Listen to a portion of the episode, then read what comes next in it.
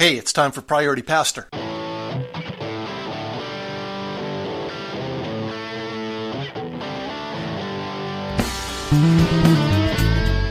Well, welcome back to Priority Pastor. This is Darren Ride.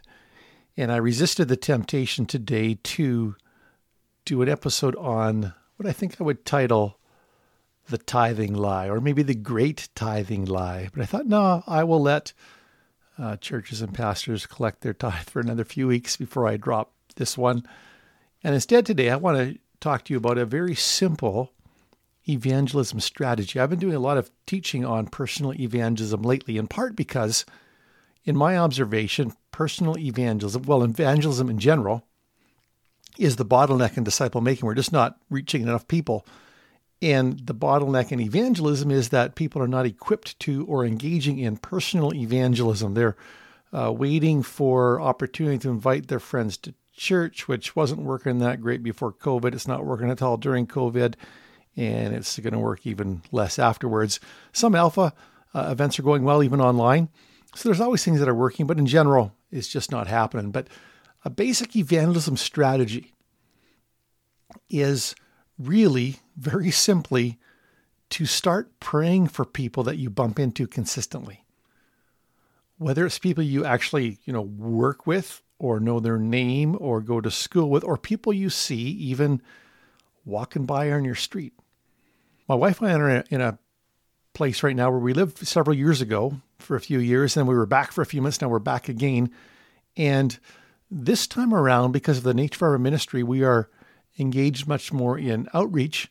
And we have started, we did a little bit last time, but we started very intentionally praying for our neighbors, praying for the people we see walking by, including some that we saw even five years ago, and have been amazed at how rapidly the relationships are developing.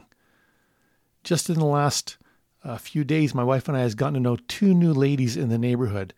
Ladies who've lived here. One has lived here for decades. Uh, she was living here and we were here before. We never crossed paths with her at all. My wife's already had a good visit with her and another lady across the street. And we've got neighbors in our condo complex. We're getting to know people across the street. It's just in part just by praying for people consistently. And you know, praying does things visibly and invisibly. We, we can't see a lot of what happens. And, you know, when we pray, God does work in people's lives and circumstances, and other people are praying for them and working their lives. But praying also makes it much more difficult for us to be oblivious to what's going on in people's lives. And for instance, earlier this winter, we saw I could see through between the two houses across the street. Our neighbor was stuck in the back alley and I jumped my pickup, went around, and she was shoveling snow. I said, "You need a, you know, need to get dragged out." I had my pickup there and helped her get unstuck. And my wife, you know, since then has walked across the street and introduced herself, referencing that uh, unstuck situation. And just things start to snowball when you start praying for people.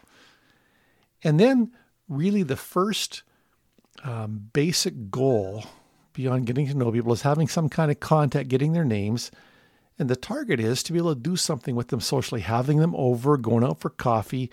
And, you know, we're still in, as I record this, still in some kind of crazy restrictions here, but that's changing fast. And we have several people right now that we could conceivably go do something with socially who we've gotten to know. So the basic evangelism strategy is simply to pray and pay attention and allow the Spirit to prompt you to go speak to people, to help people, to encourage people, and to engage with them. Another layer I'd, I'd added this at the risk of going off another tangent is I really like the CPR acronym for evangelism, where we, we talk about cultivating, planting, and reaping. How there's a cultivating stage that's purely relational.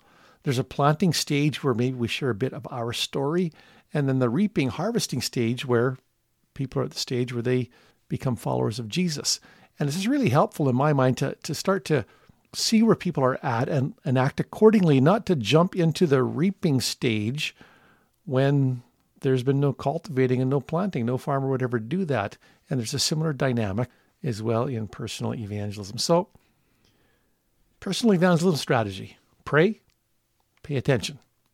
I encourage you to start doing that, to start modeling that if you're in leadership, and lead your people into true disciple making with new believers. Thanks for listening.